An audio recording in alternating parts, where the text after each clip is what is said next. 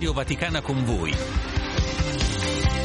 Musica, approfondimenti, ospiti, i vostri messaggi vocali, i titoli dei giornali e siti web italiani e internazionali.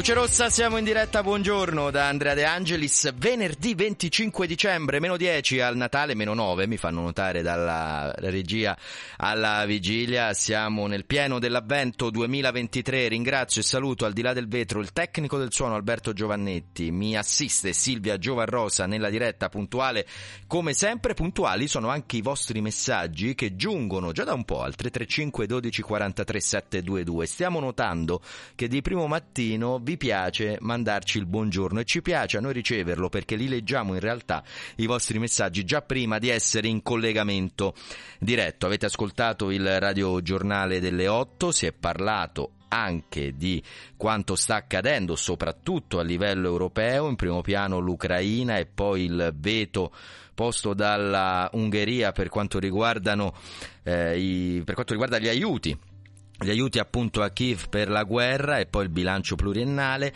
Abbiamo parlato anche nel nostro GR di Medio Oriente e poi di Siena. Perché dico Siena? Perché tra un attimo ci collegheremo con uh, i nostri inviati proprio a Siena per questo evento dove l'ambiente è ancora una volta protagonista a pochi giorni dalla fine della COP28. Dicevo i vostri messaggi, il buondì ci arriva in uh, questo momento da Ciro e poi ancora salutiamo Rita, ci saluta Mario, un sereno venerdì di pace per tutti noi e per le nostre famiglie, grazie per questo pensiero allargato e invece il messaggio di Ludovico. Buongiorno Buongiorno nel Signore a scriverci è, eh, e ci manda anche un brano di musica, se non erro, brasiliana Angelo. Grazie per questo pensiero in, in musica, Angelo. Salutiamo anche Paola che ci ricorda che ci ascolta in podcast, dunque sentirà questo nostro saluto tra eh, qualche, qualche ora, presumo. Salutiamo anche Filomena che nel darci il buongiorno si complimenta con il collega, glieli faremo anche più tardi, magari di persona, da Medeulo Monaco i complimenti, Filomena,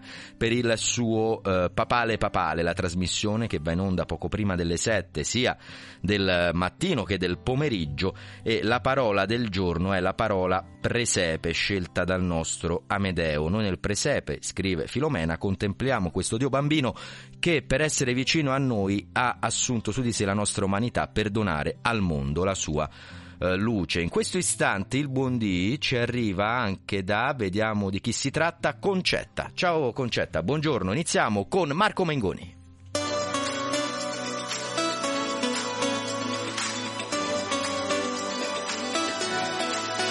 Forse ho sbagliato a parlarti di me, scusami che disastro. Quello che provo per te sembra avorio ma invece alabastro Ti ho scritto un libro di pagine vuote ma non ci riesco a stare qui con te. Il sorriso ma è poco amico, scheggi impazziti adesso che vuoi. Guarda il cielo, portami indietro, i mostri nel vetro sembriamo noi. A cosa pensi quando tiri? Poco prima che mi chiami Sento tutti i tuoi respiri, sfioro con le mani. Ma stasera corri forte ti vedo appena. E per raggiungerti dovrò lasciarti andare. E stasera la tua voce non è lontana. E prova a prendermi ma non voglio scappare. E anche se ti ho cercato come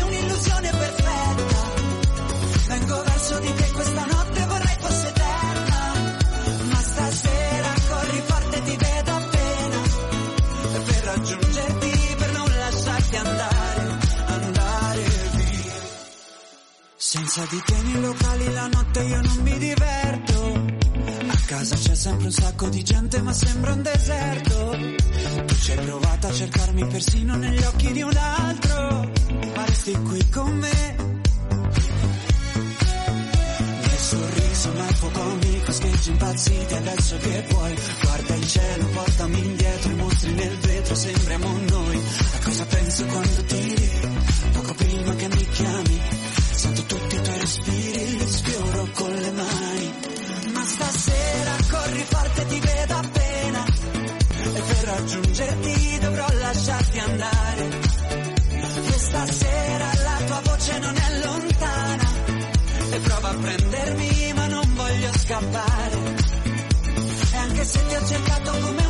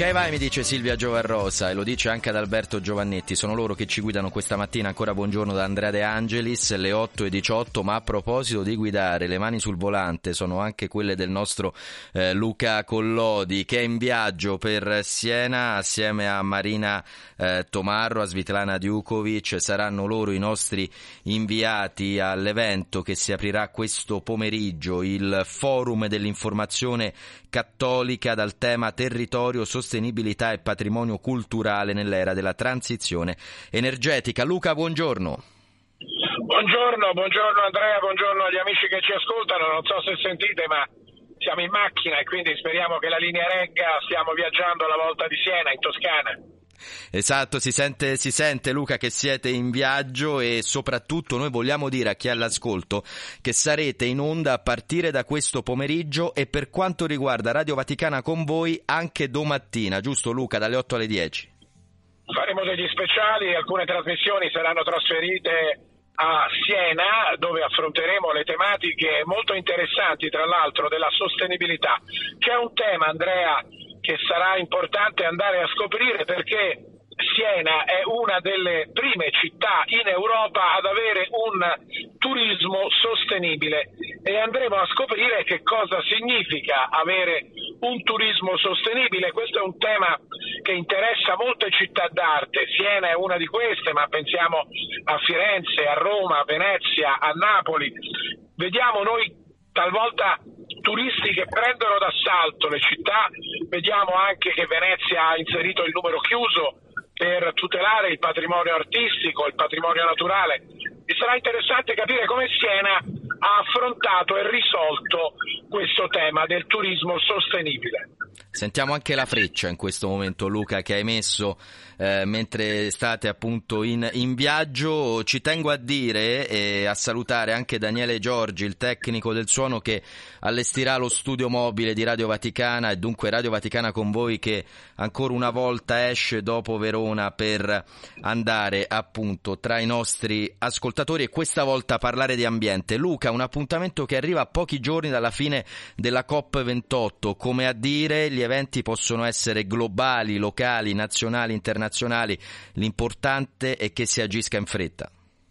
Sarà interessante vedere come le conclusioni della COP28 possano essere poi tradotte nei vari territori, perché questo è l'altro aspetto di questo incontro, uno dei primi che avviene dopo la fine della COP28, vedremo come i territori, perché poi si parte di lì Andrea, dai territori, dal locale, come poi queste indicazioni globali vengono tradotte, vissute e rispettate a livello territoriale dagli enti locali, dalle diocesi, dalle comunità che vivono un territorio. Anche questo è molto importante. Poi non dimentichiamo che su questi temi ambientali il Papa ha scritto un'enciclica e c'è anche un'esortazione apostolica. Quindi ci sono tutti gli ingredienti per capire dopo la COP28, dopo l'enciclica del Papa e l'esortazione apostolica, come i territori si approcciano al tema della transizione ecologica.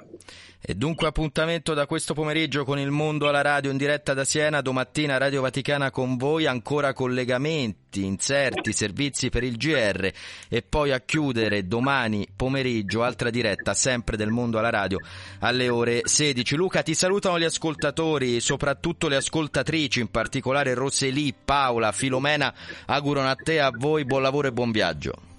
E noi dall'autostrada del sole, con un sole che illumina la Toscana, diamo un buongiorno a tutti quanti attraverso la radio. Grazie Luca Collodi, grazie, buon lavoro a tutti voi. Grazie.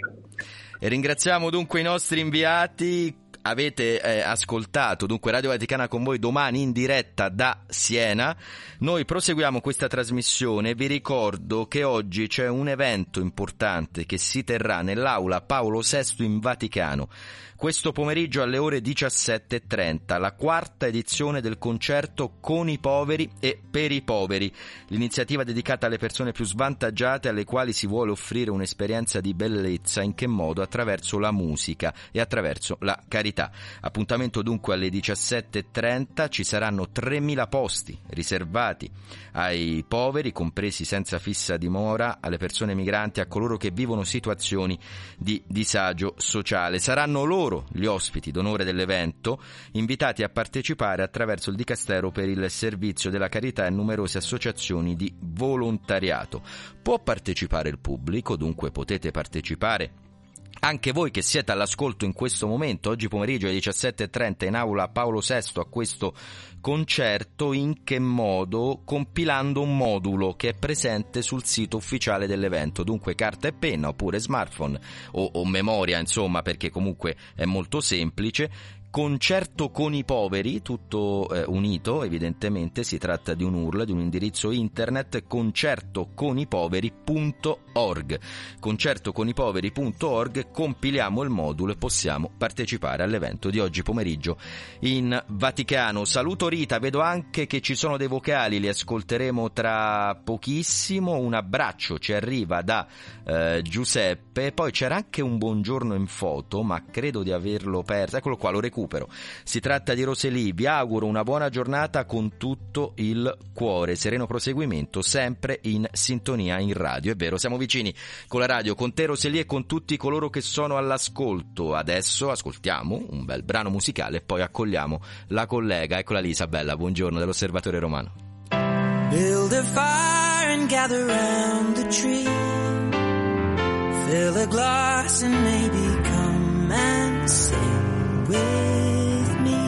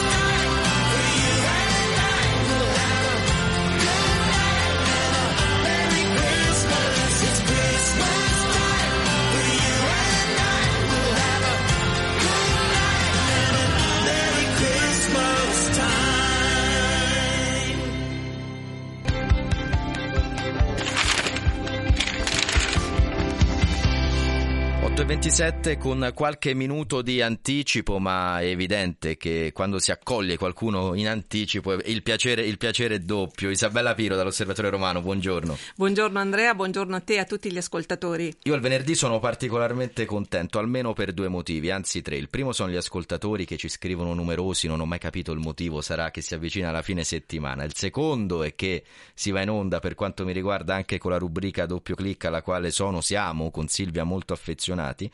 Il terzo è che presentiamo un inserto che ci consente letteralmente di fare il giro del mondo, di dare davvero forma a quella nostra identità come media vaticani, di volgere lo sguardo al mondo in quanto a servizio della Chiesa universale. Mi riferisco ad Atlante, che potete leggere online sull'Osservatore Romano, osservatoreromano.va dalle 3 di oggi pomeriggio, nelle edicole romane da eh, domani.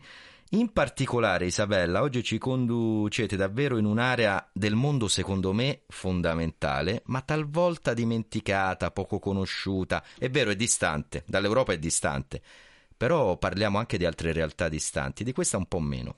Esattamente, sì, oggi il nostro inserto Atlanta, appunto che si occupa di geopolitica internazionale, si sofferma su quest'area cruciale del mondo che è il sud-est asiatico. È una zona che comprende paesi, come dicevi giustamente tu Andrea, che ci sembrano proprio eh, lontani dal nostro modo di essere e di sentire. Sono paesi come il Myanmar, la Thailandia, la Cambogia, le Filippine, che forse avvertiamo più vicine perché è un paese a maggioranza cattolica, ma non solo per questo. Però questa zona così dimenticata si appresta proprio a diventare la quarta economia mondiale del mondo dopo paesi di grosso calibro come la Cina gli Stati Uniti, ma anche l'Unione Europea. Al suo interno, però, nonostante questo sviluppo economico esponenziale, ci sono molti equilibri fragili. Alcuni di questi paesi recentemente hanno visto elezioni che hanno un po', eh, possiamo dire, tradito le aspettative democratiche della popolazione e poi ci sono tutte le conseguenze di contese internazionali, basti citare appunto il braccio di ferro tra Cina e Stati Uniti che riguarda non soltanto le questioni economiche ma anche le questioni di geopolitica mondiale. Certamente è un quadro complesso dove, come ben sottolinei tu Isabella, si, si sommano vari, vari elementi, ma vorrei farti una domanda che magari no, la, la, cui risposta non è univoca e non è semplice, ma questo secolo, quello che stiamo vivendo e che vivono i nostri ascoltatori, potrebbe passare alla storia come il secolo asiatico? Guarda, ti direi di sì, o perlomeno alcuni studiosi dicono che potrebbe essere così guardando eh, semplicemente proprio i dati numerici. La zona del sud-est asiatico ha un PIL di 3 mila miliardi di dollari, una popolazione che supera i 650 milioni di persone e quindi è una delle regioni in più rapida ascesa a livello mondiale. C'è poi un altro tema sotteso, ma non per questo meno importante, che è quello della moneta digitale, che è intesa proprio come investimenti gestiti direttamente dalla Banca Centrale Cinese in quest'area e tutto questo apre naturalmente a nuovi scenari di politica sia monetaria che proprio eh, globale e internazionale. Sono tanti i paesi sui quali vi siete soffermati, prima ne hai elencati alcuni, ma a tuo parere, chiedo proprio un parere, anche perché insomma Radio Vaticana con voi permette di esprimere i, i propri pareri, è davvero un modo questo che abbiamo di dialogare con i nostri ascoltatori. Quali sono i più interessanti, quelli sui quali ti piace soffermarti ancora qualche minuto con noi per segnalarli appunto a chi all'ascolto? Guarda, io forse te ne indicherei tre per tre motivi diversi. Il Myanmar, che molto spesso è dimenticato, ma che sta vivendo una situazione drammatica dal golpe militare del febbraio 2021. Ci sono ancora drammatici conflitti interni e la situazione umanitaria è proprio tragica. Secondo l'ONU, per esempio, ci sono 2 milioni di sfollati, 5 milioni di bambini in condizioni di emergenza. C'è poi anche lì un'altra emergenza, quella dei Rohingya, i rifugiati sfollati. E poi è molto interessante anche la Cambogia. Qui, dopo la fine del regime di Pol Pot, c'è stato uno sviluppo economico importante. Il PIL è rimasto costantemente per anni al 7%. Eppure la Cambogia è ancora una voce poco sentita a livello internazionale perché la Cina, molto vicina anche dal punto di vista politico, eh, la tiene un po' a freno questa, questa nazione. Da una parte investe nel territorio, dall'altra però lo gestisce indirettamente e quindi ne impedisce uno sviluppo autonomo. E poi, come ho detto all'inizio, volevo citare le Filippine, perché sono un paese a maggioranza cattolica con un'unica regione musulmana che è quella del Mindanao Però proprio da qui arriva un messaggio di speranza perché i missionari del PIME portano avanti da molti anni il dialogo interreligioso con ottimi risultati e questo è un esempio concreto di quella chiamata la fratellanza umana così spesso auspicata da Papa Francesco. Viva gli esempi concreti anche e soprattutto in avvento quando dobbiamo, il Papa anche ce lo ha chiesto tante volte, unire alla preghiera, all'attesa, anche azioni concrete di, di bene. Stiamo cercando di parlarne in questi giorni e, e anche tu lo lo hai fatto. Grazie Isabella Piro. Grazie Andrea, grazie a te e buon proseguimento a tutti gli ascoltatori. Buongiorno a te e un saluto alla tua redazione. Mi dicono che abbiamo un messaggio vocale. Prima di ascoltarlo però, appello a chi è all'ascolto. Ne vogliamo tanti di messaggi vocali, giusto in regia? Vogliamo ascoltare le vostre voci anche perché alle 9 daremo la linea all'Aula Paolo VI per le prediche di Avvento, ma poi torneremo in onda e vogliamo ascoltarli promettiamocelo, sia prima che dopo la predica anche le vostre voci. Iniziamo con Serena. Buongiorno a tutti, eh, tanti auguri di buon avvento a, a voi e alle vostre famiglie. Che Dio vi benedica, anzi ci benedica e volevo fare complimenti a um, Luca Collodi per aver fatto quella benissima intervista al custode di Terra Santa, Francesco Patton. Volevo sentire se ci fosse la possibilità la cura, dedicarla a Papa Francesco, a voi e, e che il Signore ci protegga. Serena, grazie, grazie anche a nome di Luca. Magari ora gli mandiamo un messaggino mentre in viaggio. Può essere anche che sia all'ascolto, in realtà ha già sentito i tuoi complimenti per l'intervista di ieri realizzata insieme a Roberto Cetera, al custode di Terra Santa, padre Patton. Hai chiesto un brano e la regia già esaudisce il tuo desiderio, ascoltiamolo insieme.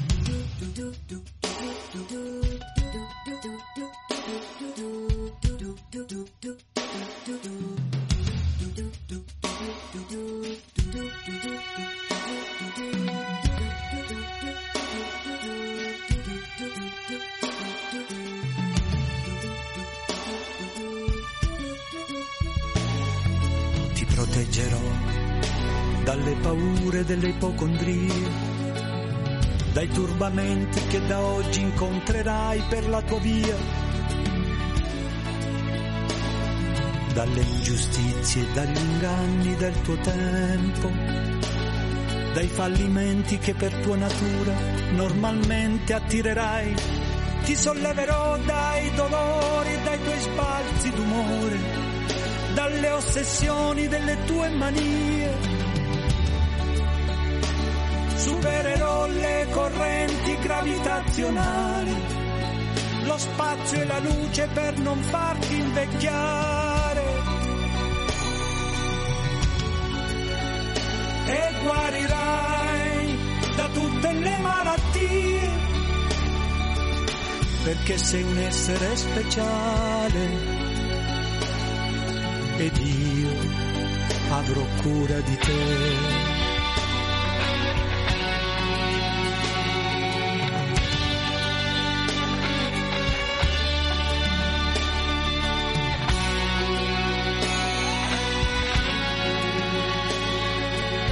Vagavo per i campi del Tennessee, come vi ero arrivato chissà, non hai fiori bianchi per me, più veloci di aquile i miei sogni, attraversano il mare.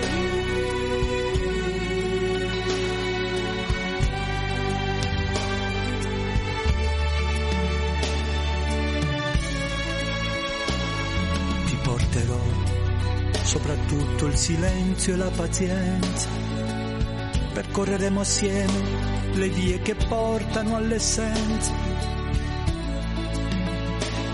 I profumi d'amore inebrieranno i nostri corpi. La bonaccia d'agosto non calmerà i nostri sensi. Tesserò i tuoi capelli come trame di un canto. Conosco le leggi del mondo e te ne farò dono. Supererò le correnti gravitazionali, lo spazio e la luce per non farti invecchiare. Ti salverò da ogni malinconia, perché sei un essere speciale ed io avrò cura di te. Io sì che avrò cura di te.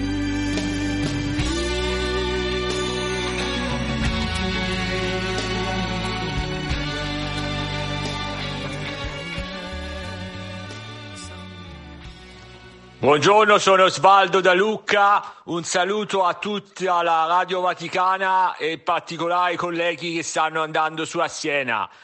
Dall'autostrada del Sole, viva la Toscana! Viva la Toscana, questo è il messaggio del nostro ascoltatore. Bene, bene, bene, continuiamo con i vocali, continuate a mandarli al 335 12 43 722. Saluto anche, ci scrive in questo momento Nunzia, buongiorno a tutti, splendido Natale a voi e le famiglie da eh, Lourdes. Così la nostra eh, ascoltatrice Nunzia. Continuate a scriverci, sono le 9.38, ma adesso ci colleghiamo con, eh, andiamo leggermente a nord rispetto alla, alla Toscana, arriviamo in quella di Bologna dove ci attende Alessandro Albergamo che è responsabile dell'area sociale dell'Antoniano. Alessandro, buongiorno. Buongiorno, eccomi, buongiorno. Alessandro, con te vogliamo parlare di Operazione Pane che i nostri ascoltatori più eh, fedeli già, già, conoscono, ma prima di, di parlare di questa bella iniziativa vorrei soffermarmi su te, sui dati della, della, povertà, perché a volte leggere i numeri ci permette di comprendere meglio i, i fenomeni. E, e cosa ci dicono queste cifre, Alessandro? Beh, ci dicono che sicuramente la povertà è un fenomeno molto in aumento, non soltanto a Bologna ma comunque in tutta Italia, è un fenomeno che è stato enormemente accelerato da, dal Covid e ancora adesso continuiamo a vedere i risultati di quella che è stata una crisi economica e sociale oltre che sanitaria logicamente. La povertà è una una bestia molto difficile da riconoscere, molto difficile da, da, soprattutto da prevenire e che sta diventando sempre più complessa nel suo aggredire le persone perché la povertà il più delle volte è una sommatoria di varie situazioni che vanno da quella lavorativa, quella abitativa, quella alimentare e soprattutto quella relazionale che è un tipo di povertà ancora peggiore che le abbraccia tutte, che isola le persone e le allontana anche dalla possibilità di chiedere e ricevere un aiuto. E questo è uno dei temi su cui Antoniano e Operazione Pane lavora per non far sentire sole le persone, oltre che non farle sentire tutti strumenti. Lavorare per non far sentire sole le persone è una missione alla quale ci chiama spesso anche il, il, Papa. Tra un attimo parleremo di questa operazione, prima però ancora dai dati, Alessandro, vorrei chiederti se c'è secondo te nell'opinione pubblica, evidentemente non mi riferisco a chi è coinvolto in questi eh, dati, in queste statistiche, ma il Paese Italia in generale si rende conto di questo aumento della povertà, in particolare chi non è povero oppure un argomento di cui si parla poco, non viene trattato in maniera approfondita e quindi questa povertà resta un po' magari su un titolo di un giornale o appunto in un, in un dato statistico, ma non c'è questa consapevolezza ancora ma io credo che tutti quanti noi abbiamo gli strumenti per capire qual è la situazione attuale, perché anche se non eh, subiamo la povertà, comunque vediamo l'inflazione dei prezzi, vediamo l'aumento del, del costo della vita, quindi tutti quanti noi abbiamo gli strumenti per poter capire cosa sta succedendo. Sicuramente la povertà speriamo sempre che colpisca qualcuno che non colpisca noi. E cerchiamo di isolarci in una bolla eh, di sapone però purtroppo che ci tiene isolati dal resto del mondo e speriamo sempre che non siamo noi quelli toccati. Però purtroppo al giorno d'oggi come vediamo perdere un lavoro, perdere la possibilità di pagare l'affitto, perdere la possibilità di eh, scegliere se pagare la scuola piuttosto che il medico, è una cosa che sta diventando sempre più frequente. C'è bisogno sicuramente di lavorare dal basso come cittadine e cittadini per eh, poter fare delle politiche di prossimità, di vicinanza, di mutualismo con le persone che soffrono, magari parenti, amici, vicini di casa e c'è bisogno anche come appunto ricorda sempre anche Papa Francesco, di far riconoscere a, ai decisori politici quello che è il loro scopo, cioè aiutare le persone che, che, rimangono indietro, che stanno peggio e quindi non alimentare conflitti sociali, non proporre leggi ingiuste che non promuovono la dignità delle persone. Veniamo dunque ad Operazione Pane, Alessandro, vorrei che anche tu eh, descrivessi insomma quella che è un'iniziativa, come dicevo, di cui abbiamo parlato già numerose volte, ma non è mai abbastanza perché, permettimi di dirlo, Operazione Pane permette con poco, consente veramente con poco di fare tanto. Parliamo di migliaia e migliaia e migliaia di fratelli e sorelle che aiutate ogni anno. Aiutiamo moltissime persone ogni anno, come dici tu, in Italia, ma anche in Siria, anche in Romania e in Ucraina e abbiamo bisogno di continuare ad aiutarle, quindi abbiamo bisogno di continuare ad essere aiutati per poter essere sempre più vicino a sempre più persone, perché sono tantissime le persone che appunto continuano a bussare alle porte di queste 20 realtà francescane, anzi 23 con quelle che sono anche all'estero. E Operazione Pane non è soltanto dare da mangiare alle persone, ma è ridare speranza ridare un gesto di amicizia, di fraternità, di solidarietà, di vicinanza a chi si sente abbandonato e quindi ecco, abbiamo bisogno di essere sostenuti per poter continuare ad essere di sostegno a nostra volta a chi si sente senza, senza strumenti, senza relazioni. Come fare dunque a, ad aiutarvi? Come riuscire ad entrare in questa operazione letteralmente? Come si fa Alessandro?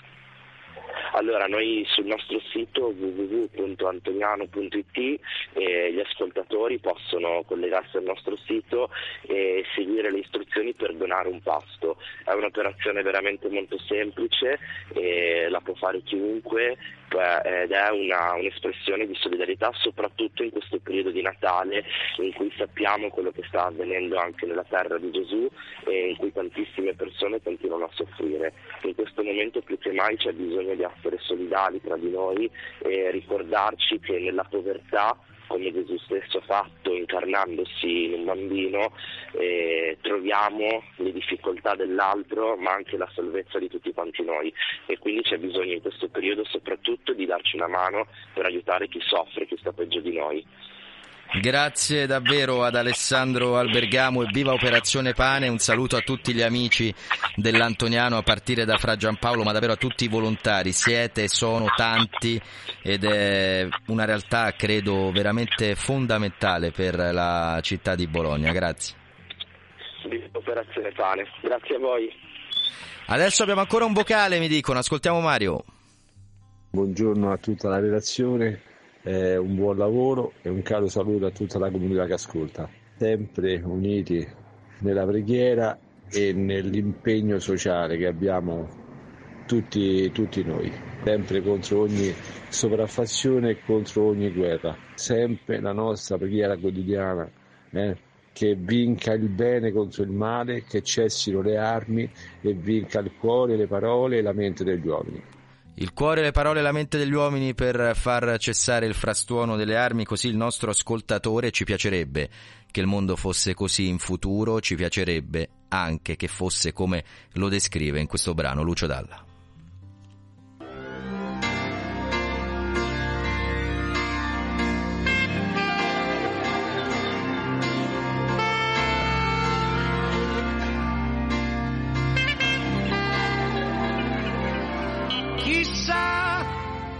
Chissà domani su che cosa metteremo le mani. Se si potrà contare ancora le onde del mare e alzare la testa, non essere così seri. Rimani. I russi gli americani. No lacrime, non fermarti fino a domani. Sarà stato forse il tuono, non mi meraviglio, è una notte di fuoco. Dove sono le tue mani? nascerà e non avrà paura il nostro figlio.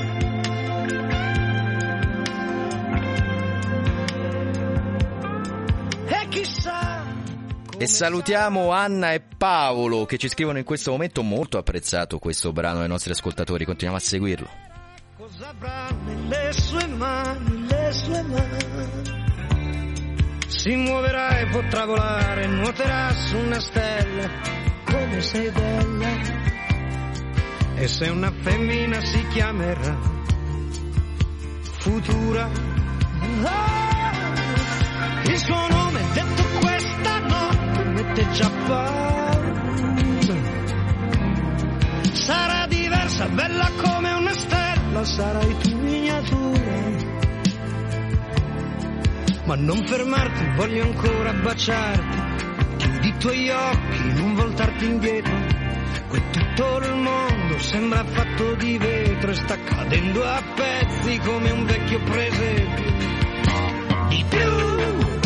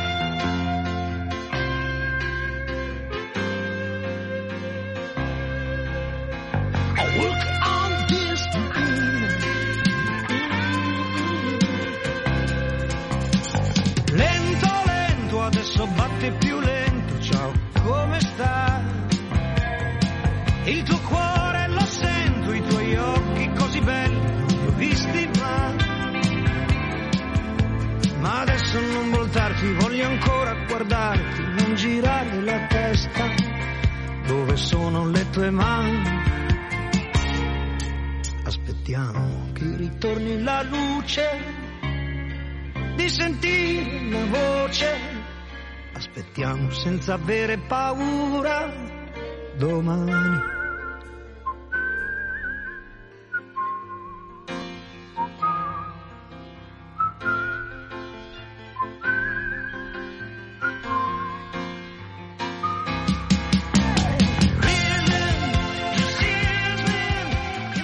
50 minuti dopo le 8, ancora grazie a Silvia Giovarrosa. Le sto facendo una serie di richieste, voi non sapete, quando vanno i brani il dialogo con la regia è fervido e talvolta anche magari le richieste da parte eh, mia eccessive, ma del resto vogliamo accontentarvi in tutto e per tutto insieme riusciamo a farlo anche grazie ad Alberto Giovannetti che sta guidando come sempre la nostra console da tecnico del suono. Dicevo le 8.51, tra pochi minuti ci collegheremo con l'aula Paolo VI per la prima predica d'avvento del cardinale Raniero Cantalamessa, che è il predicatore della casa pontificia, sul tema Preparate le vie del Signore verso il Natale in compagnia del precursore della Madre di Cristo. Al termine di questa prima predica d'avvento alle 9.30 circa torneremo in diretta ancora con nuovi ospiti. Adesso però andiamo a vedere cosa ci dicono i siti internazionali.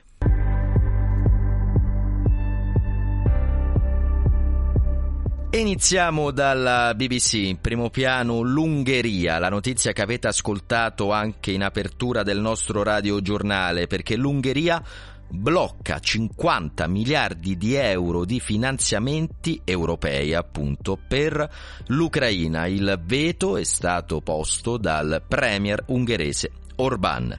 Nigrizia ci conduce in Africa, anche qui però si parla di Europa in realtà oggi, perché la notizia centrale in primo piano è l'annuncio della Presidente della Commissione europea von der Leyen. Presto un patto sui migranti con l'Egitto. Queste le parole della leader europea. L'annuncio tra l'altro è arrivato ad urne chiuse pochi giorni, poche ore dopo il voto, le presidenziali in Egitto e secondo i primi dati vi diamo anche questa notizia che risale in realtà qualche ora fa, ormai il presidente uscente al-Sisi si attesta attorno al 90%. Dunque sembra chiaro l'esito del voto in Egitto. Andiamo in Francia con Le Monde, anche qui in primo piano la decisione di Orban dunque l'Ungheria e la questione europea. Orban blocca tutto. Stop a 50 miliardi di euro per l'Ucraina.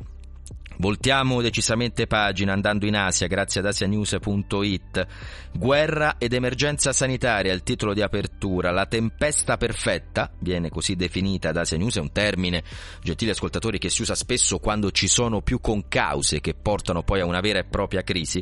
In questo caso la tempesta perfetta sui civili a Gaza deriva proprio da questi due elementi. Da un lato la guerra, dall'altro l'emergenza sanitaria. Andiamo sulla CNN, cnn.com, abbiamo il diritto di vivere, è il titolo, e c'è la prima di due foto che vi segnalo, vi segnalo oggi, si sa, le foto dei bambini sono sempre un elemento che divide le redazioni, c'è chi decide di pubblicarle, chi meno. Questo o quel capo redattore, linee editoriali diverse. In questo caso la CNN le pubblica ed è un'immagine non cruenta, a differenza di quella di cui vi parlerò tra un attimo, ma comunque dal forte valore simbolico, perché ci sono tre ragazzini, potranno fare le scuole medie, per intenderci una decina d'anni, che si trovano con tutti e tre un pezzo di pane in mano e null'altro e, e stanno mangiando e, e, e, i volti sono, sono sporchi di, di, cenere, di polvere. Anche questa è la guerra. Allora ecco il titolo, abbiamo il diritto di vivere, l'emergenza fame per i bambini a Gaza. In Spagna con il País, il País.com, qua si parla di economia, del fatto che cambiano i prezzi, l'analisi è riferita alla Spagna, ma spiega poi eh, nell'articolo eh, scritto da, da Matrice, il, il País spiega come a cambiare siano soprattutto alcuni prezzi. Perché? Perché si spende di più per il cibo, in particolare per l'olio, si spende di più per i viaggi, ma si spende di meno per i vestiti e per, ad esempio, riscaldare la casa rispetto a quello che era la situazione dello scorso anno. Infine andiamo su Foglia de San Paolo e qui c'è l'altra foto di cui accennavo un attimo fa, è davvero eh, in questo caso al grande impatto perché si vedono degli uomini caricare su, su una macchina, nel bagagliaio di una macchina, dei cadaveri di piccoli, i cadaveri di bambini. E l'articolo eh, del, di Foglia di San Paolo in questo caso fa riferimento a un'inchiesta della CNN i missili imprecisi di Israele il titolo. Secondo la CNN almeno un missile su due non avrebbe una precisione tale da consentire quelli che sono definite operazioni chirurgiche militari. Vedo già le immagini dall'aula Paolo VI. Io mi fermo qui, ci risentiamo intorno alle 9.30. Linea dunque al cardinale Canta la Messa, il predicatore della Casa Pontificia, per questa prima predica d'avvento. Dal tema Preparate le vie del Signore verso il Natale in compagnia del precursore della Madre di Cristo. In prima fila e presente a questa predica anche Papa Francesco. Buon ascolto, ci risentiamo tra 30 minuti circa.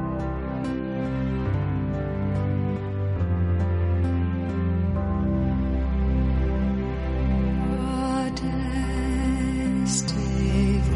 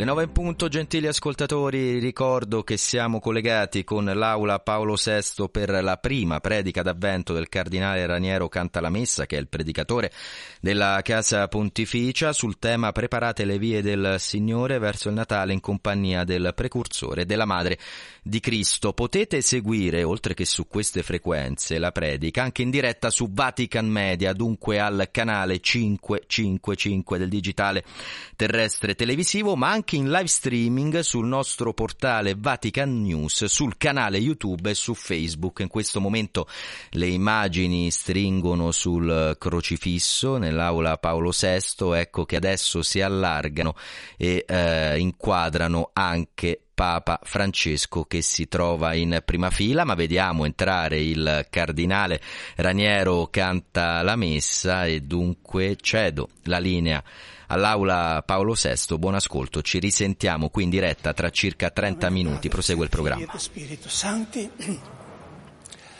Pater noster, qui es in celis, sanctificetur nomen tuum, adveniat regnum tuum, fiat voluntas tua, sicut in cielo et in terra.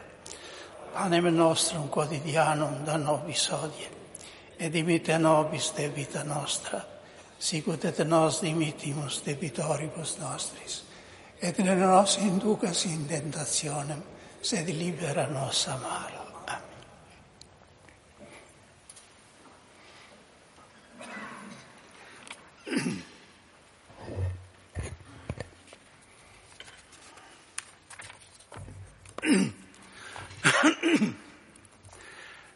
Santo Padre, venerabili padri, fratelli e sorelle.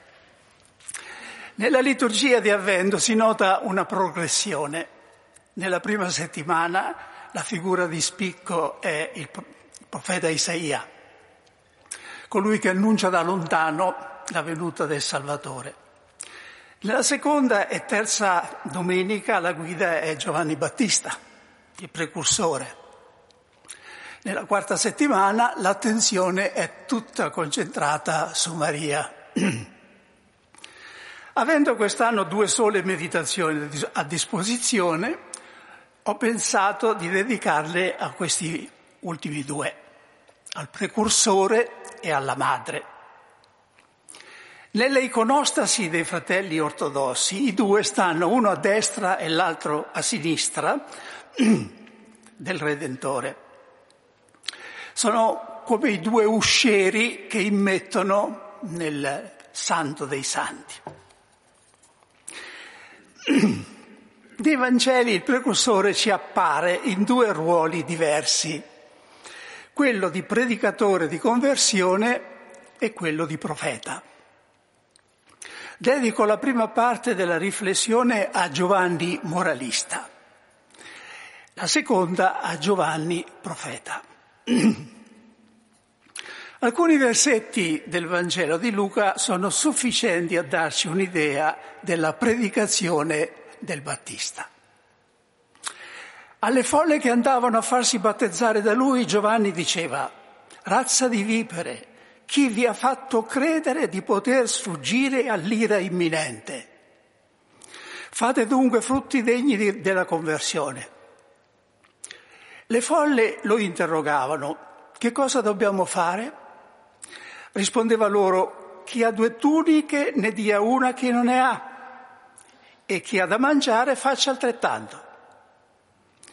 Vennero anche dei pubblicani a farsi battezzare e gli chiesero, Maestro, che cosa dobbiamo fare? Ed egli disse loro, non esigete nulla di più di quanto vi è stato fissato. Lo interrogavano anche alcuni soldati. E noi che cosa dobbiamo fare? Rispose loro, non maltrattate e non estorcete niente a nessuno, accontentatevi delle vostre paghe. Il Vangelo ci permette di vedere cosa distingue su questo punto la predicazione del Battista da quella di Gesù.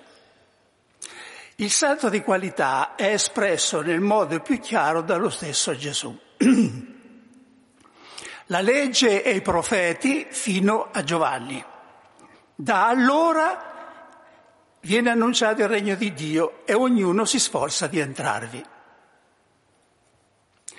Dobbiamo guardarci da semplicistiche contrapposizioni tra legge e Vangelo. Subito dopo l'affermazione appena citata, Gesù, o almeno l'Evangelista, aggiunge è più facile che passino il cielo e la terra anziché cada un solo trattino della legge. Il Vangelo non abolisce la legge, cioè concretamente i comandamenti, ma inaugura una relazione nuova e diversa con essi, un modo nuovo di osservarli. Ciò che è nuovo è l'ordine tra il comandamento e il dono cioè tra la legge e la grazia. Alla base della predicazione del Battista c'è l'affermazione convertitevi e così il regno di Dio verrà a voi. Alla base della predicazione di Gesù c'è l'affermazione convertitevi perché il regno di Dio è venuto tra di voi.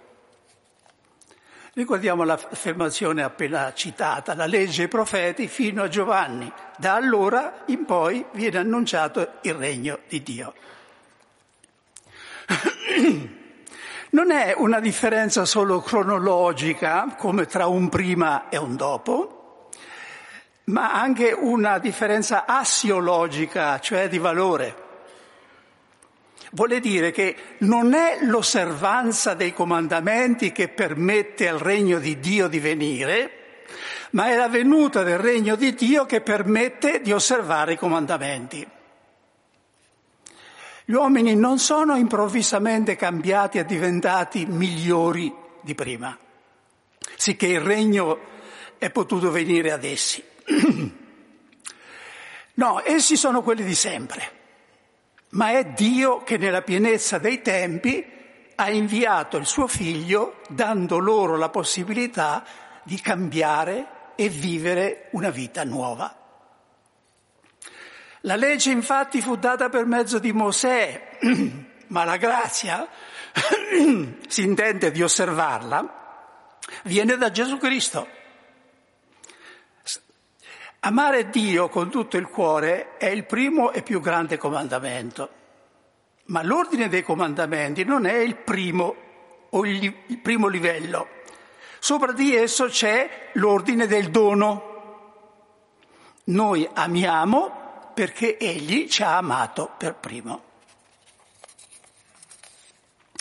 È interessante vedere come questa novità di Cristo si riflette nel diverso atteggiamento del Battista e di Gesù nei confronti dei cosiddetti peccatori.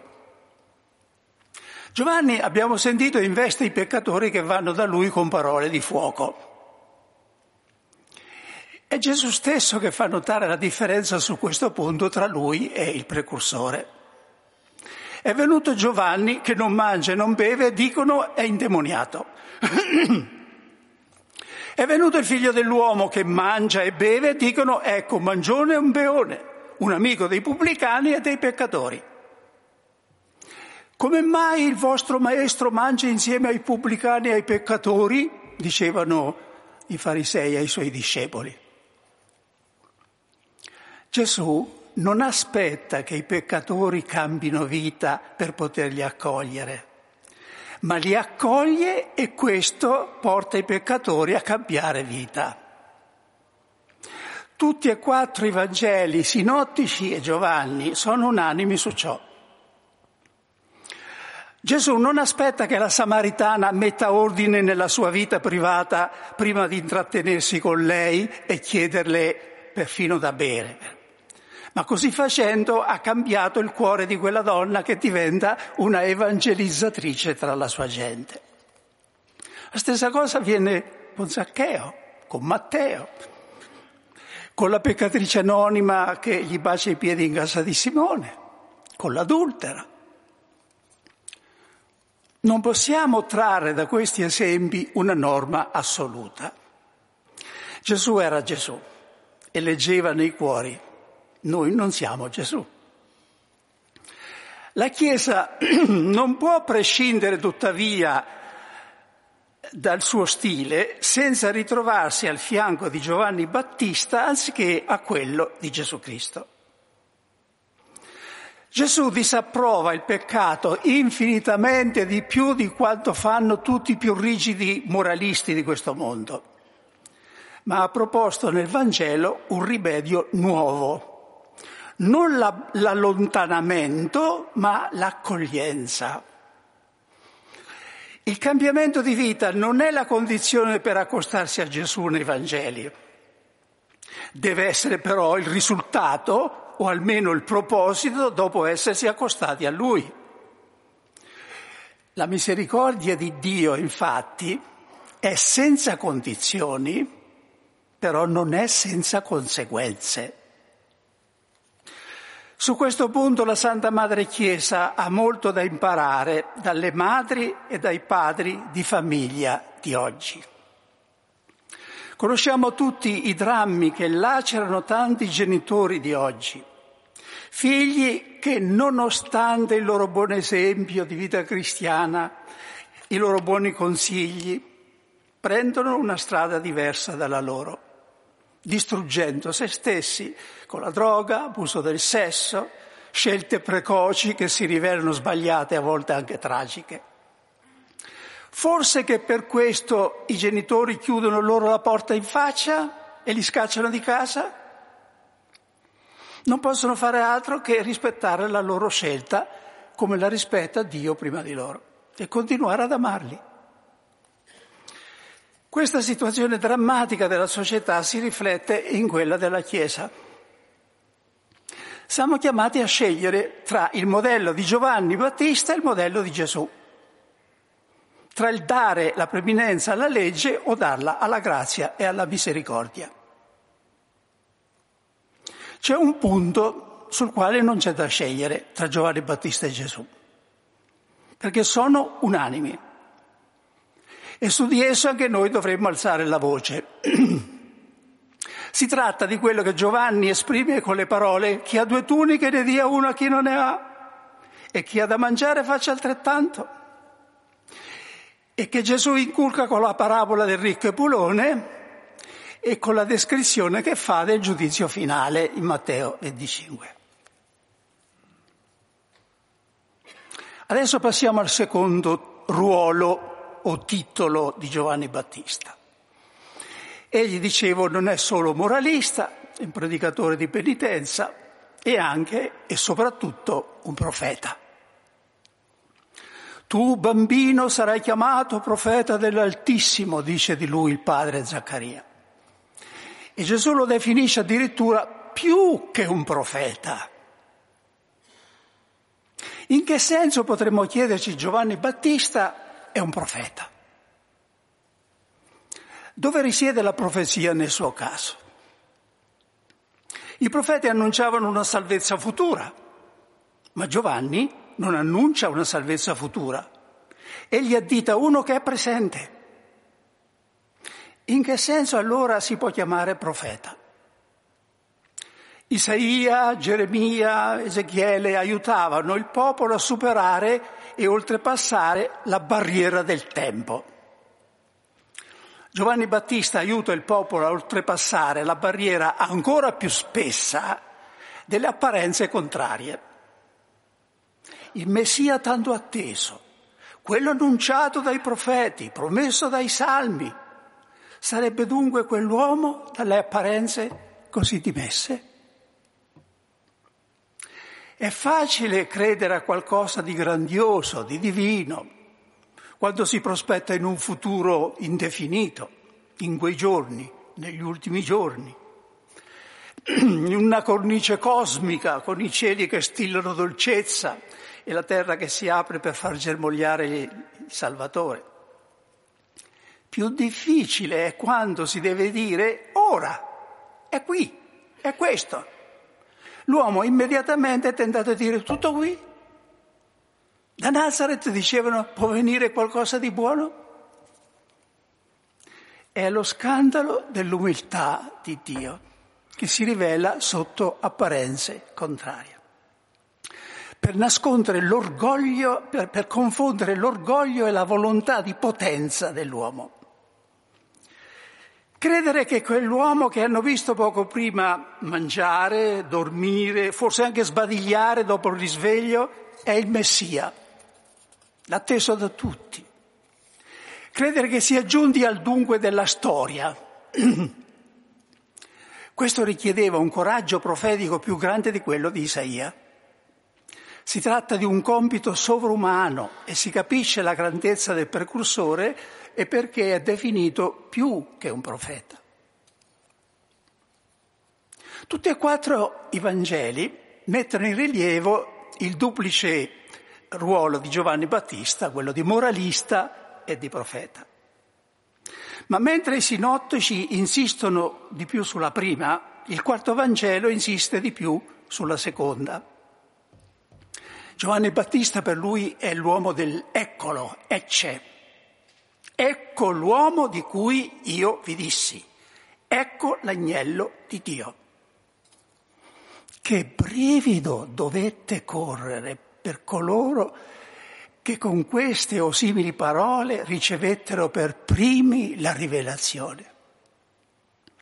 Era come un cortocircuito, passato e futuro attesa e compimento si toccavano. Che cosa insegna a noi Giovanni Battista come profeta?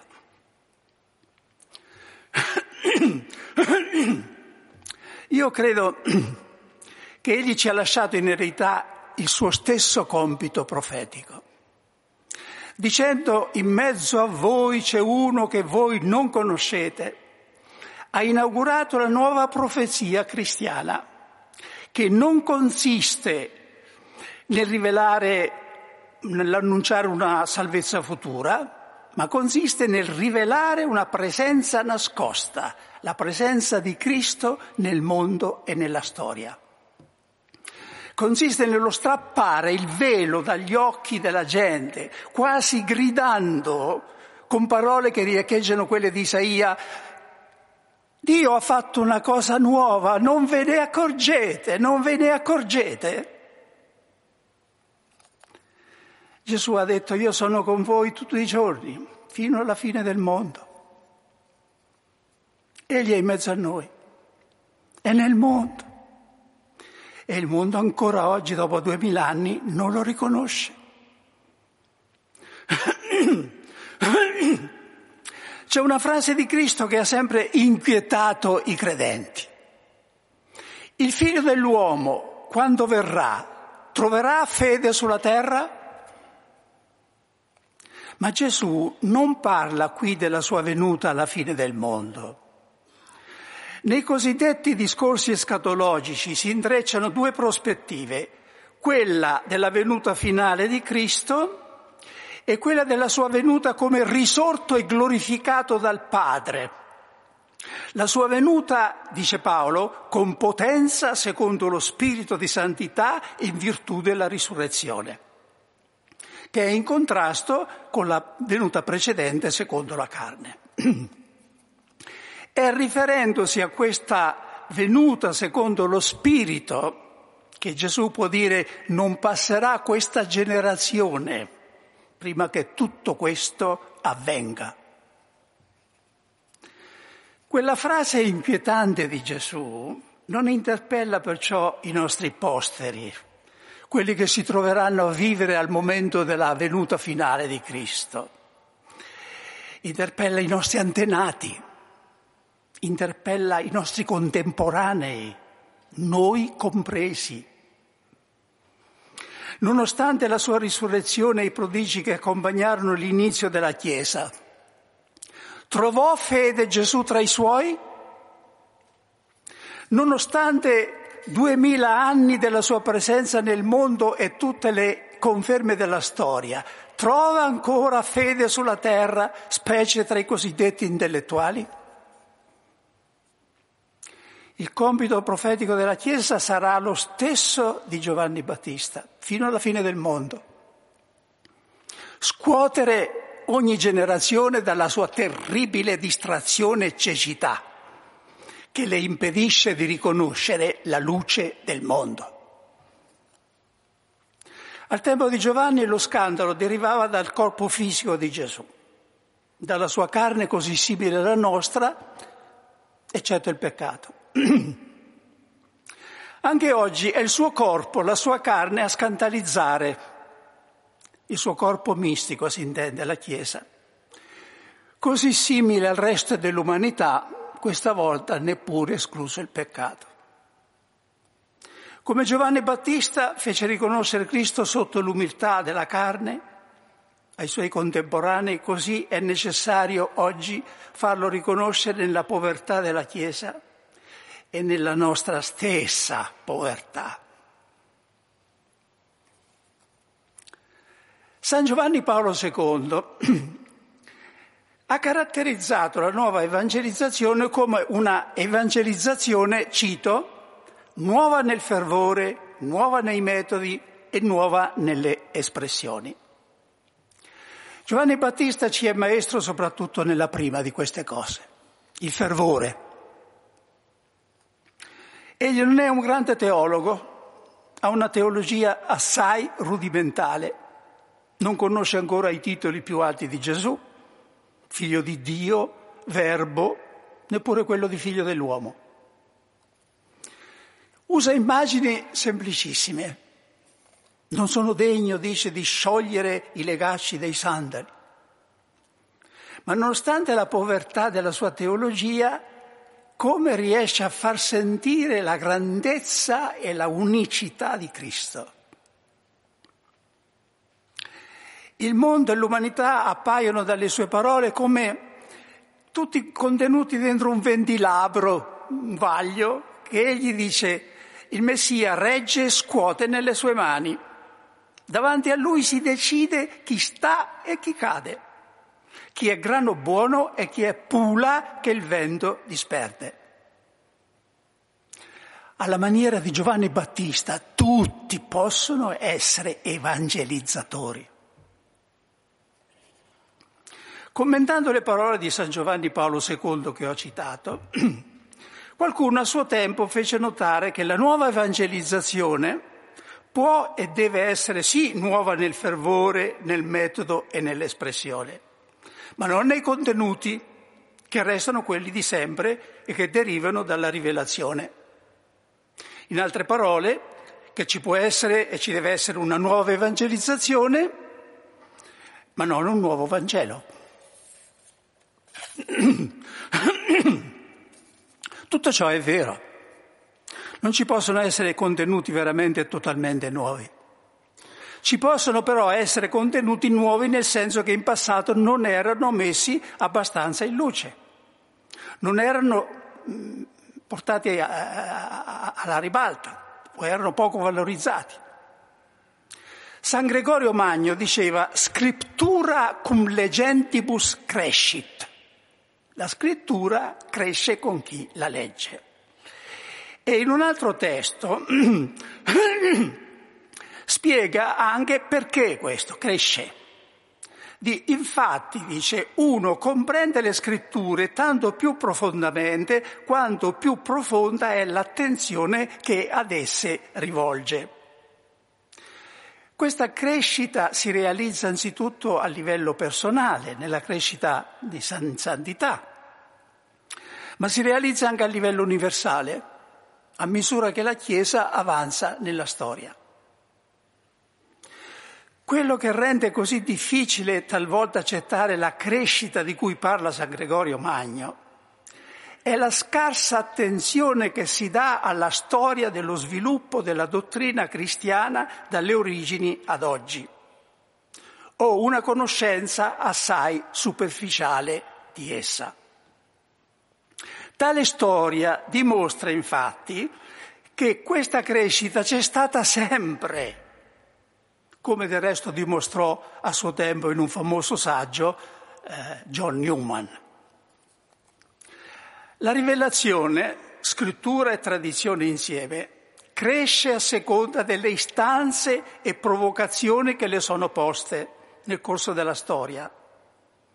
Gesù ha promesso agli apostoli che il Paraclito li avrebbe guidati alla verità tutta intera, ma non ha precisato in quanto tempo, se in una o due generazioni o, come tutto sembra indicare, durante tutto il tempo che la Chiesa è pellegrina nel mondo.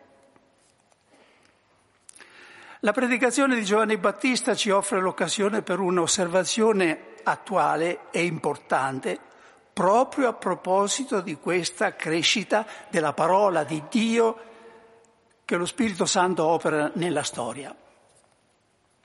La tradizione liturgica e teologica ha raccolto di Giovanni Battista soprattutto il grido ecco l'agnello di Dio che toglie i peccati del mondo.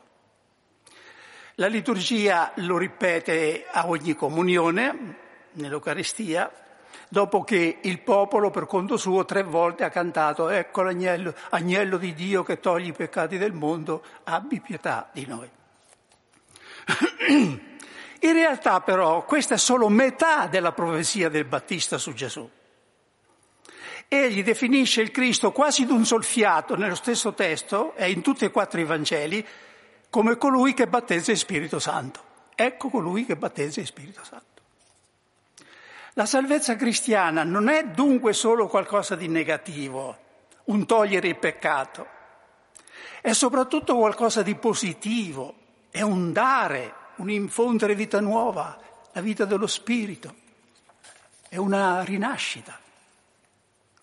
La distruzione del peccato appare la via e la condizione per il dono dello Spirito, che è, è il dono supremo. Il capitolo terzo della lettera ai Romani sulla giustificazione degli empi non deve mai essere disgiunto dal capitolo ottavo sul dono dello Spirito, con quel messaggio introduttivo che dovrebbe risuonare più spesso nella nostra predicazione.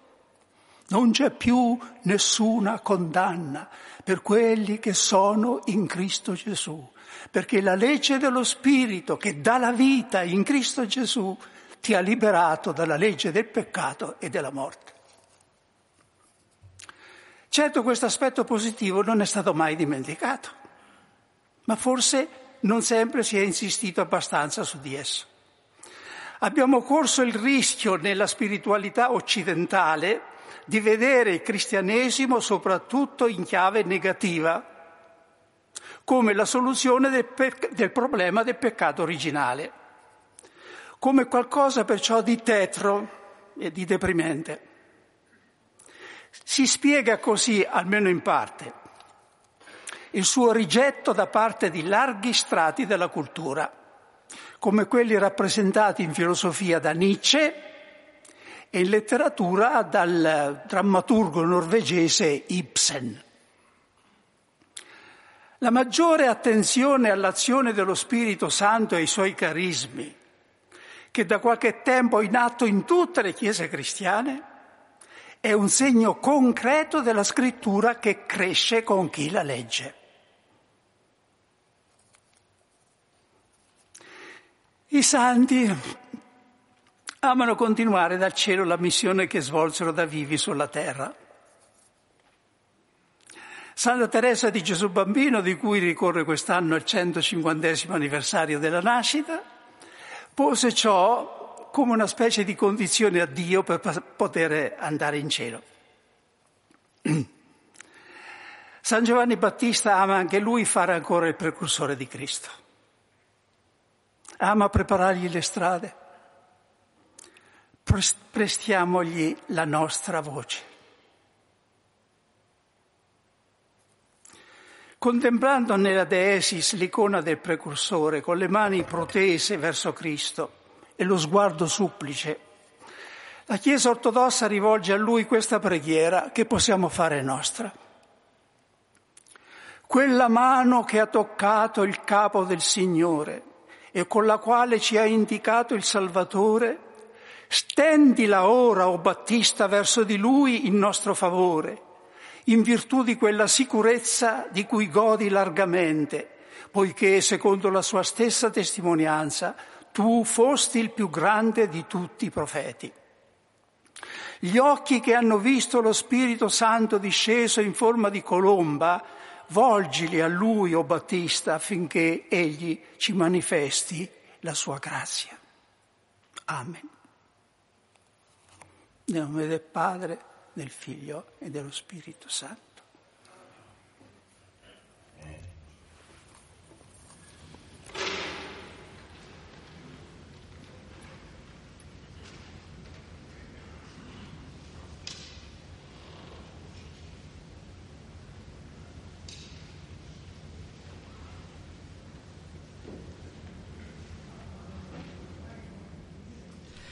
Le 9.30 ancora l'ascolto di Radio Vaticana con voi. Abbiamo potuto seguire assieme dall'aula Paolo VI la prima predica d'avvento del cardinale Raniero Canta la Messa, predicatore della Casa Pontificia alla presenza tra gli altri di Papa Francesco. Vi ricordo, tra sette giorni, venerdì 22 dicembre, seconda e ultima predica d'avvento, sempre del cardinale Canta la Messa la potremo seguire come oggi alle ore 9 all'interno del nostro programma. Ringrazio anche tutti coloro che ci hanno seguito in streaming sul nostro portale Vatican News e poi ancora sul canale YouTube e su Facebook e in diretta su Vatican Media. Restituisco eh, la linea alla regia e poi proseguiamo con i nostri ospiti.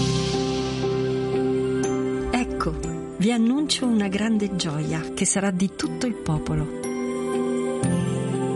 Oggi, nella città di Davide, è nato per voi un Salvatore, che è Cristo Signore.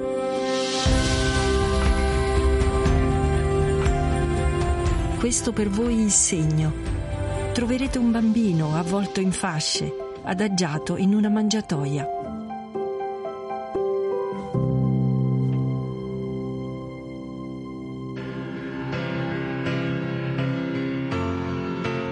335 12 43 722 è molto gradito, è stato molto gradito questo spazio con l'Aula Paolo VI, ci scrive ad esempio Vittorio e poi ancora Rita e Roseli che in particolare ci ricorda eh, come sente una sorta di reciprocità. A volte quando vi ascolto, ecco che eh, c'è quella sintonia. Grazie davvero a tutti voi. Siete formidabili, addirittura la nostra ascoltatrice, lo siete voi che continuate a scriverci, a mandare messaggi vocali, un po' di musica con gli Oasis e poi presenteremo l'ultimo podcast della nostra redazione. Restate in ascolto.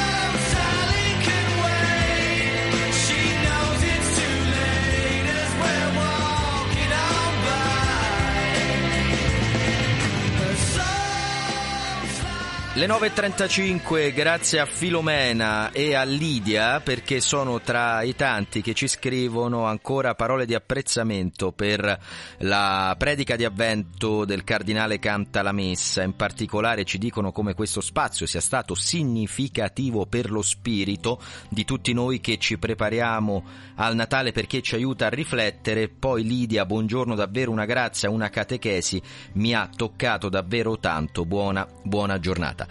Adesso però a toccarvi sarà un altro prodotto perché si parla di pace, si parla di pace in terra, nel nostro pianeta, quello che ospita tutti noi, delle vere e proprie storie di avvento della terza guerra, eh, dalla terza guerra mondiale a pezzi, a presentarle, a presentare in particolare la prossima, eh, il prossimo episodio, la prossima appunto eh, realizzazione che hanno fatto i nostri colleghi dei podcast Fabio Colagrande. Fabio, buongiorno. Buongiorno e ti saluto, vi saluto anche a nome del resto della redazione podcast, Benedetta Capelli e Amedeo Lo Monaco. Buon Natale, grazie per ospitarci a Radio Vaticano con voi. Ieri alle 12 appunto è stato pubblicato il terzo episodio, come dicevi te, di Pace in Terra, questo podcast che abbiamo creato per accompagnare il tempo di avvento, visitando i luoghi della terza guerra mondiale a pezzi, come la chiama Papa Francesco, per trovare spiragli di luce, speranza laddove c'è, c'è orrore, c'è guerra, c'è disperazione.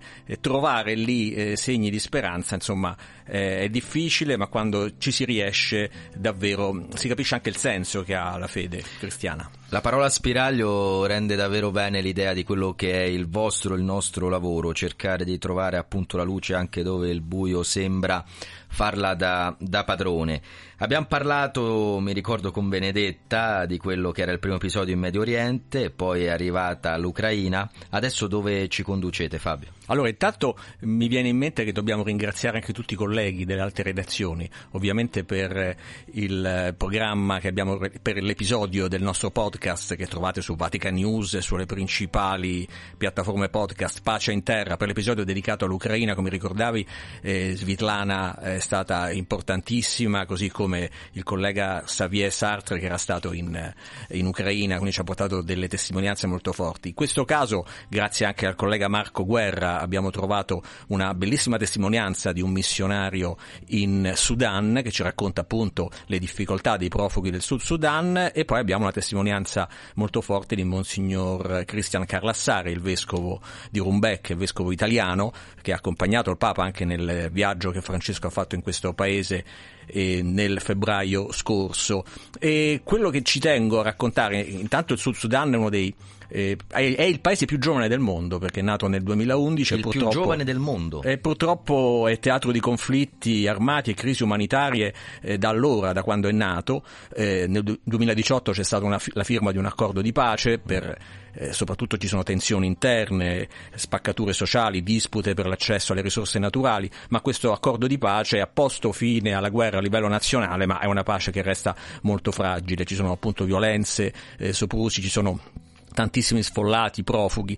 E, e, quello che veramente mi ha colpito di più in queste testimonianze che abbiamo raccolto, se volete ascoltarvi questi 18 minuti davvero eh, proverete le stesse sensazioni, è come, non è una novità, in un continente come l'Africa, in un paese eh, piccolo e giovane come il Sud Sudan si trovano eh, situazioni di estrema sofferenza ma anche di grande eh, speranza. In particolare padre Lorenzo, questo missionario che, eh, di cui non citiamo il cognome per ragioni di sicurezza, ehm, ci racconta di questa Mary, di questa Maria eh, che vaga con, con la sua figlia per il Sudan, e, per il Sud Sudan rientrando dal Sudan dove era dovuta fuggire e cerca un luogo dove eh, un riparo insomma. E lui stesso padre Lorenzo ci dice mi ricorda moltissimo la Santa Famiglia e, e, la cosa che mi ha colpito di più una frase che sembra quasi paradossale attraverso questi eventi dolorosi ci viene a visitare Gesù ed è una, una sensazione una, una esperienza che forse anche molti all'ascolto hanno fatto. Laddove sei più in difficoltà laddove ti sembra di non avere più nessuna speranza per una malattia per una una difficoltà, per un dolore affettivo, eccetera, a volte sentiamo davvero l'amore di Gesù Cristo. E questo Padre Lorenzo ce lo racconta da missionario, cioè con le mani sporche, diciamo così, con le, mh, eh, con le maniche rimboccate, perché sta in mezzo a questi profughi e alla gente che soffre. E anche durante il viaggio di Papa Francesco nel febbraio scorso mi ricordo i servizi della nostra inviata Francesca Sabatinelli che ha incontrato i giovani profughi che poi Papa Francesco ha salutato e davvero era anche lei contagiata dall'allegria di queste persone, quasi sembra in coscienza a noi, no? nella povertà, nella miseria, nel pericolo, eh, loro trovano una gioia non sempre basata sulla fede cristiana, bisogna dirlo, eh, ma proprio fa parte della loro cultura. Ma eh, come ci dice Padre Lorenzo, forse la fede dà qual- qualcosa in più, insomma, eh, l'incontro con Gesù proprio nei momenti di sofferenza. Un podcast da ascoltare, questo Pace in Terra, magari anche andando a riascoltare quella carta d'imbarco a cui facevi riferimento. Bravo, bravo, perché sulla pagina podcast di Vatican sì. News si trovano anche i podcast che raccontano, tra l'altro con de degli episodi molto brevi, 6-7 minuti, i viaggi del Papa e riascoltatevi le, gli episodi relativi al Sud Sudan eh, che appunto aveva realizzato Francesca che, che, sono molto belli, in cui si ascoltano proprio le voci poi delle persone locali. Mi piace sottolineare Fabio come eh, è importante ricordare sempre, hai detto Padre Lorenzo non diciamo il cognome per motivi di sicurezza, lo dico a chi è all'ascolto, quando ci mandate i messaggi vi firmate, fate sentire le vostre voci, spesso dite anche i cognomi, vediamo i vostri volti nelle foto dei, dei profili, c'è chi invece invece agli stessi microfoni racconta pagine buie dove cerchiamo, come detto, spirali di luce, ma deve farlo praticamente nell'anonimato per questioni di sicurezza e questo dà l'idea di quanto sia prezioso ascoltare sempre e comunque quelle voci. Intanto ascoltiamoci il trailer di questo episodio. فتشوا بس فتشوا خلوا يقعدوا مع ده لا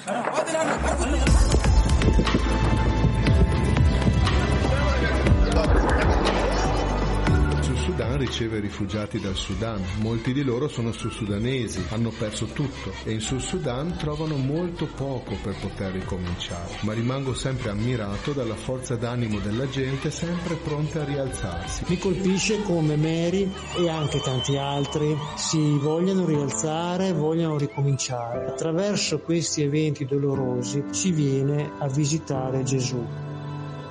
Pace in terra Storie d'avvento dalla terza guerra mondiale a pezzi.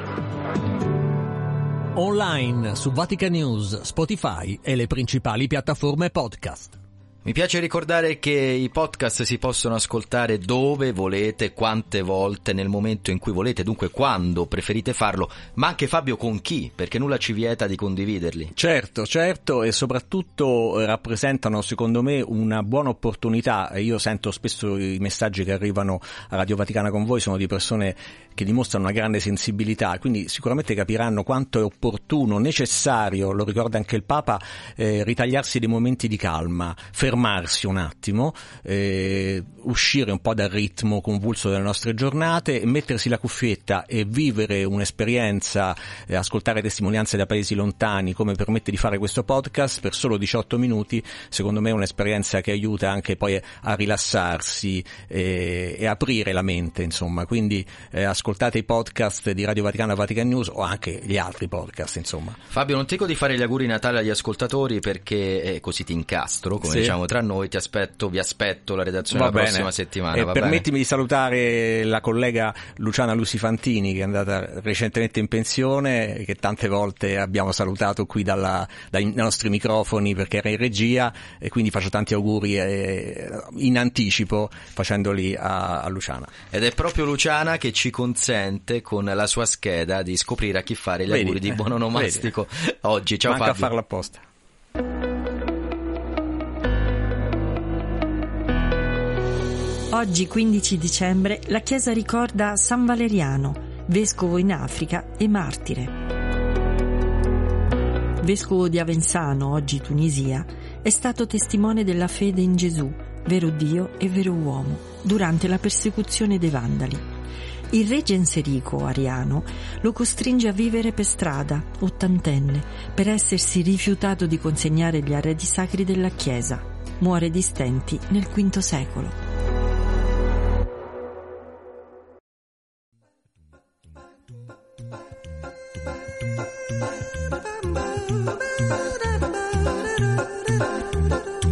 Wish you a Merry Christmas. We wish you a Merry Christmas. We wish you a Merry Christmas and a Happy New Year.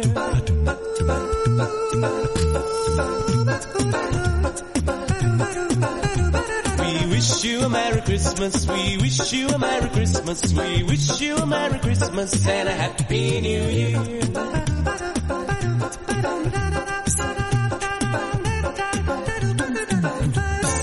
Wish you a Merry Christmas. We wish you a Merry Christmas. We wish you a Merry Christmas and a Happy New Year.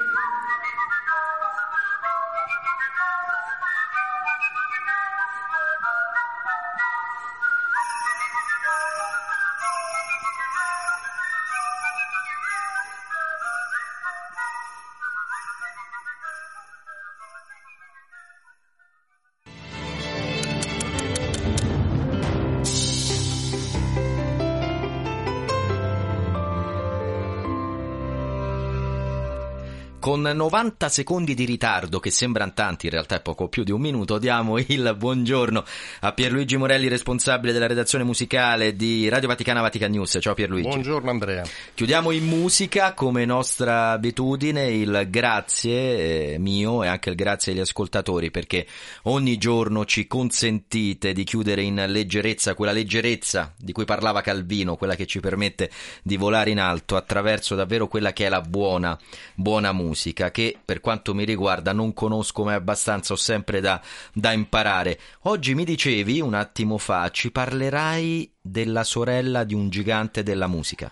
Sì, di, la sorella di Felix Mendelssohn Bartholdi, Fanny, eh, sorella di pochi anni più grande del, del fratello, ma che venne completamente, eh, naturalmente, oscurata dalla figura del fratello. In realtà eh, Fanny Mendelssohn ebbe una formazione eh, pari praticamente a quella del fratello, perché il padre volle, come tutte le famiglie alto-borghesi tedesche dell'epoca, eh, volle che anche la, questa figlia avesse una educazione completa, eh, compreso appunto dal punto di vista musicale, perché eh, anche lei, come il fratello, aveva delle doti eccezionali. Per, qual, per alcuni versi addirittura forse maggiori di quelle del fratello. Purtroppo però eh, c'è un purtroppo che era una donna e nella società altoborghese tedesca dell'epoca, eh, poi ricordiamo che la, la, famiglia Mendelssohn era una famiglia molto molto e ricordiamo anche l'epoca.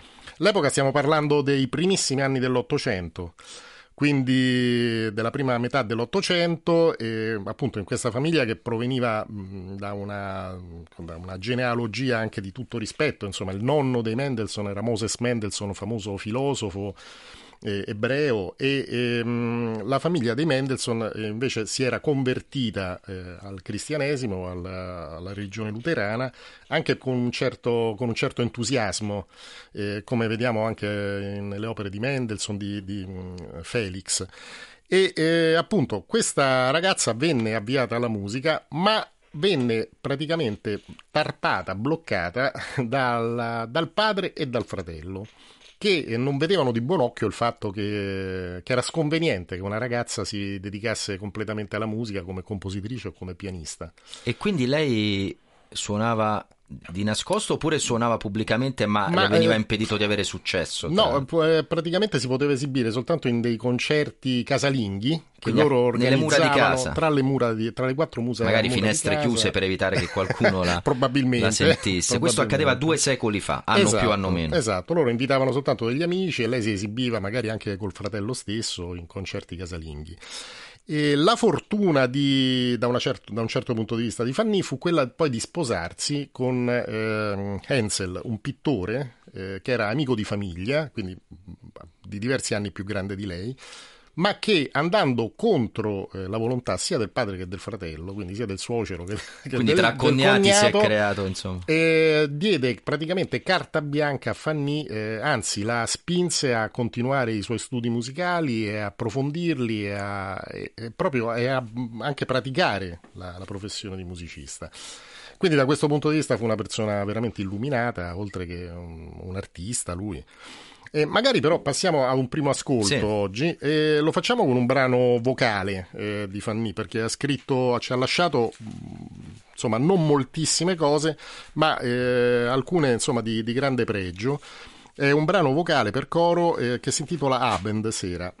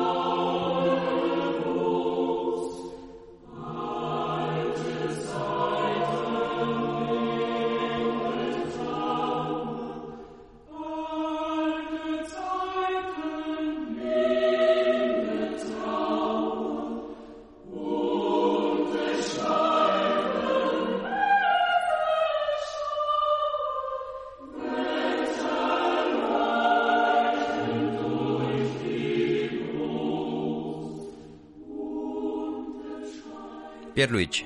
Allora, ecco, era un estratto da un brano corale di Fanny Mendelssohn. Chi conosce anche l'opera vocale, insomma, l'opera di, di, del fratello, di Felix, magari può sentire delle assonanze. Ma io non penso assolutamente che sia per una questione di emulazione da parte di Fanny, ma per il fatto che eh, tutti e due i fratelli avevano studiato con lo stesso insegnante, quindi probabilmente c'era una ma il fratello, secondo te, aveva il timore di poter essere addirittura superato in fama dalla sorella oppure era mh, semplicemente sconveniente che una no, donna non credo. si esibisse? Credo che essendo La seconda. appunto la seconda, perché essendo una famiglia appunto, come avevo detto all'inizio, molto borghese, dell'alta borghesia tedesca dell'epoca, di Mhm. Lipsia, e mh, appunto c'era un certo canone da, da rispettare. Quindi magari anche se avesse fatto un altro lavoro Sì, probabile. eh, simile sarebbe stata comunque. Probabile. Saluto Marcello Filotè al di là del vetro, soprattutto Luigi Picardi, lo dico a chi è all'ascolto, tra pochi minuti ci sarà l'arpeggio, dunque non cambiate canale e prima di proseguire con questa storia che ci sta raccontando Pierluigi, ricordiamo anche che stasera alle 10 non bisogna cambiare canale o se non siete collegati fino alle 10 riaccendete la radio alle Esatto. 22, perché? Perché abbiamo lo scrigno musicale con l'arpeggio. il- eh, scusate,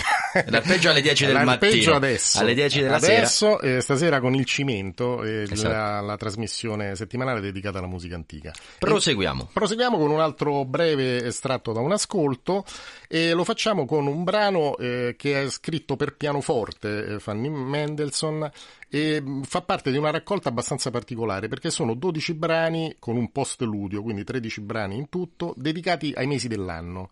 Ciascun brano lei ha voluto fare una sorta di, di piccolo, come una sorta di poema sinfonico de- eh, fatto solo a pianoforte. E quale mese hai scelto? Eh, dicembre, Vedi, naturalmente. beh, non ci siamo inventati nulla, insomma.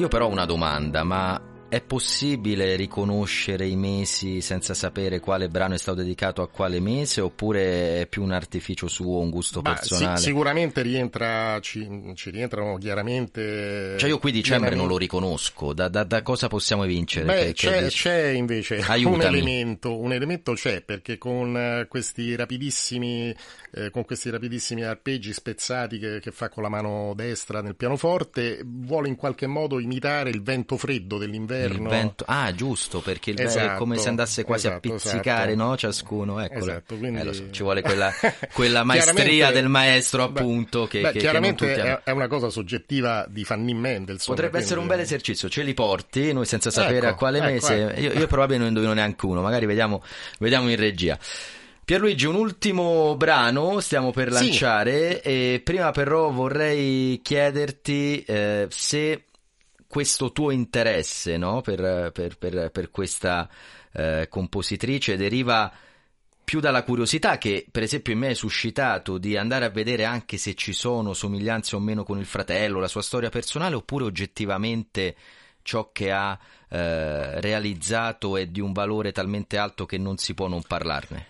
Guarda, allora, ehm, diciamo che eh, la, la curiosità nasce dal fatto che comunque c'è eh, un esercito di compositrici che vanno dal 1500 dalla fine del 1500 fino a quasi i giorni nostri che sono tutte quante nel cassetto. Quindi possiamo fare una serie, mi stai Ma dicendo? parecchie serie, Parecchie sarebbe, serie. sarebbe Ne lunghissima. parliamo nel venerdì, volentieri. Eh, perché ci sono veramente delle, delle compositrici interessantissime, a partire appunto dal 1600 con i monasteri femminili dove ci fu un fiorire, soprattutto qui in Italia, di, di musiciste di altissimo profilo eh, che sono state riscoperte soltanto negli ultimissimi anni, eh, neanche e soltanto in parte. E poi ci sono questi nomi un po' più altisonanti, tipo Fanny Mendelssohn o la moglie di Schumann, Clara Wieck, eh, che sono state invece delle, de- de- veramente delle giganti, perché eh, dal punto di vista musicale e che sono conosciute ma non tanto approfondite ancora e comunque non conosciute dalla dal grande pubblico.